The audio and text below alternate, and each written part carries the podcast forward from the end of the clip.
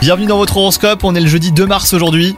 Les balances, vous éprouvez un fort désir de liberté. Si vous êtes célibataire, cela se traduit par une tendance à flirter plutôt que de construire hein, une relation durable.